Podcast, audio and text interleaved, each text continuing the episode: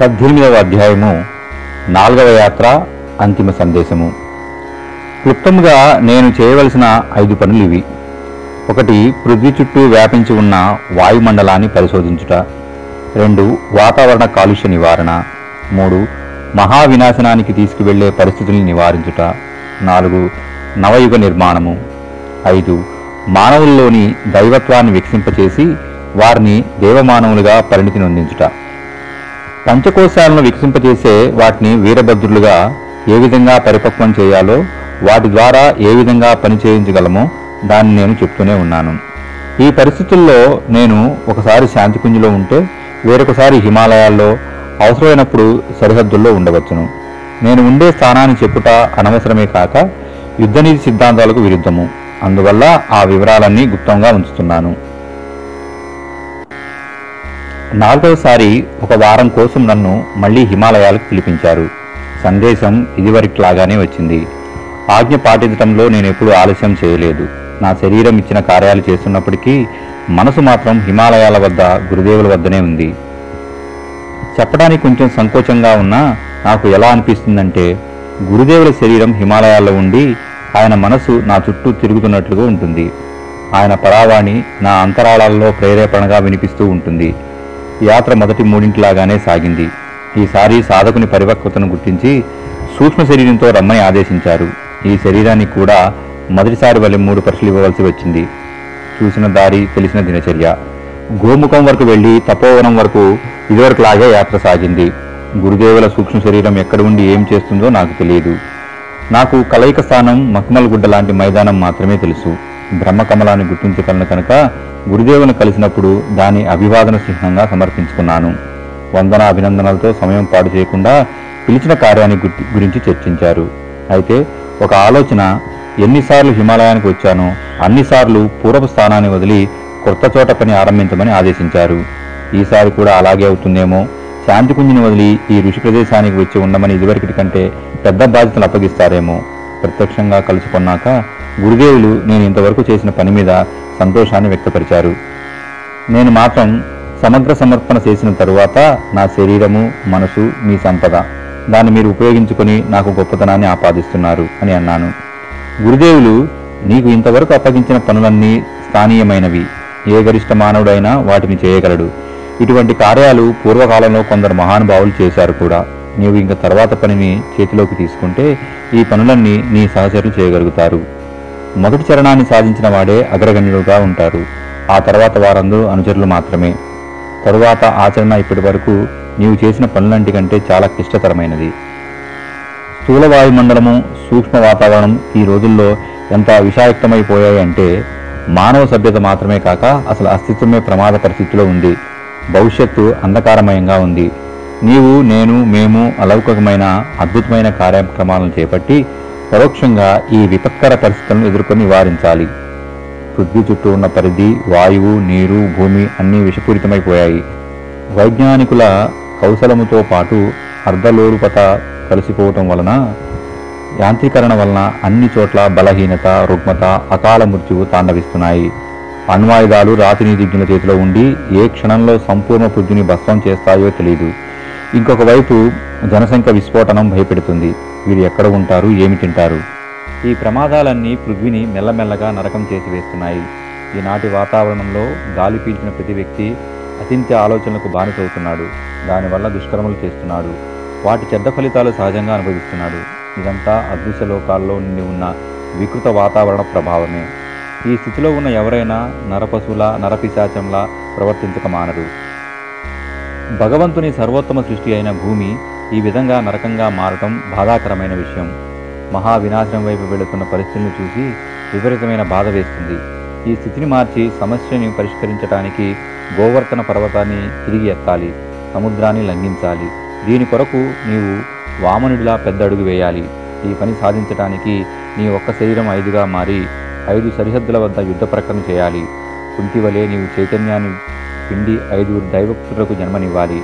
వీరి విభిన్న సరిహద్దుల వద్ద వేరువేరు భూమికలు నిర్వర్తిస్తారు. నేను మాటల మధ్యలో ఇలా అన్నాను. మీరు పరిస్థితుల గురించి చెప్తున్నారు. వాటి పరిష్కార మార్గం ఆలోచించడం మీ పెద్దల పని. నాకు చెప్పండి. ఎప్పటిలాగా ఈ తోలుబొమ్మని చేతిలో ఉంచుకొని ఆడించండి. సమర్పకుడైన నాకు ఆజ్ఞ మాత్రమే కావాలి.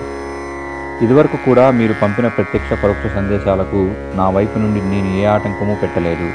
ఇరవై నాలుగు గాయత్రి మంత్ర పునశ్చరలు చేయుట స్వాతంత్రోద్యమంలో పాల్గొనుట చాలా యజ్ఞములు జరిపించుట లక్షల సంఖ్యలో పరిజనలో ఉన్న ఈ విశాల సంస్థను స్థాపించుట మీ ఆజ్ఞ మీ సంరక్షణ మార్గదర్శనం వల్ల మాత్రమే నేను పూర్తి చేశాను. ప్రత్యక్షంగా అందరి ముందు నేను కనిపిస్తున్నా నా అంతఃకరణకు నేను ఎవరి వల్ల ఈ పనులన్నీ చేయగలుగుతున్నానో తెలుసు. అందువల్ల నాతో చర్చించవలసిన అవసరం లేదు. ఈనాటి పరిస్థితులను అనుసరించి మీరు ఏ అనుజ్ఞ ఇచ్చినా నేను పాటించడానికి సిద్ధంగా ఉన్నాను.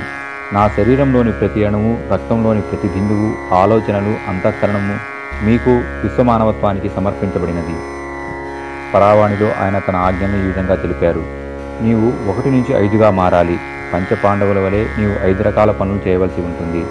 నీ శరీరాన్ని నుంచి ఐదు శరీరాలు ఏర్పరచుకోవాలి. ఒకే చెట్టు మీద ఉన్న ఐదు పక్షుల వలె ఉండాలి. దీన్నే సూక్ష్మీకరణము అంటారు.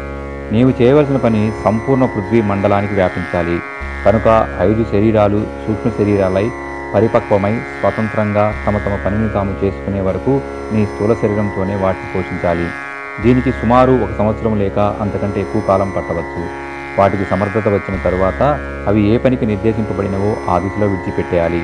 కాలక్రమేణా నీ స్థూల శరీరం కూడా నీరసించిపోతుంది. ఆ విధంగా నాకు ఆదేశం ఇవ్వబడింది.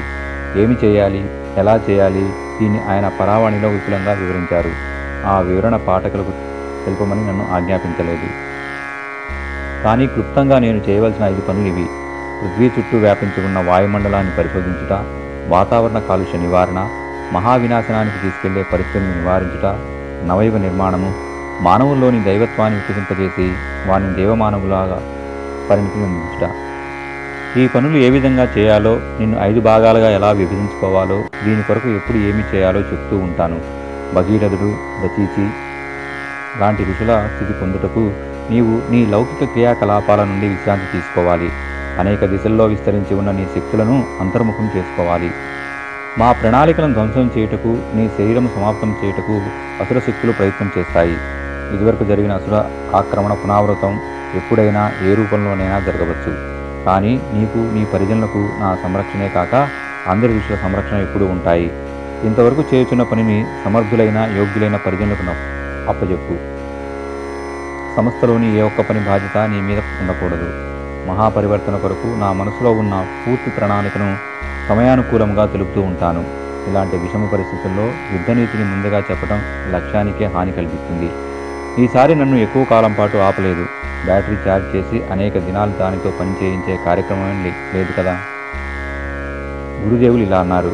నా శక్తి ఇప్పుడు నీతో పాటే అదృశ్యంగా వస్తుంది.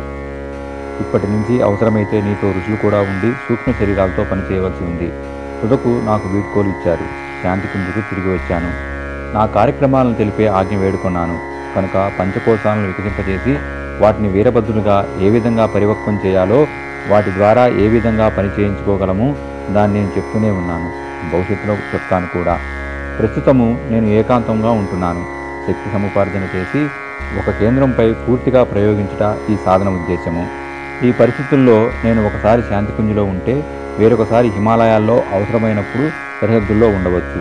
నేను ఉండే స్థానాన్ని చెప్పుట అనవసరమే కాక యుద్ధనీతి సిద్ధాంతాలకు విరుద్ధము. అందువల్ల ఆ వివరాలన్నీ గుప్తంగా ఉంచుతున్నాను. ఇప్పటికీ మోహవశమున అనేక మంది పరిజనులు నా స్థూల శరీరం గురించి అడుగుతూనే ఉన్నారు. ఈ శరీరము ఒక సంవత్సరంలో భిన్న భిన్న రూపాల్లో ఎచ్చట ఎప్పుడు ఏమి చేసిందో అది తెలుపగల స్థితిలో ఇప్పుడు నేను లేను. సమయం వచ్చినప్పుడు అందరూ వాస్తవికతను గుర్తిస్తారు. స్థూల శరీరపు విలువ ఏమున్నది?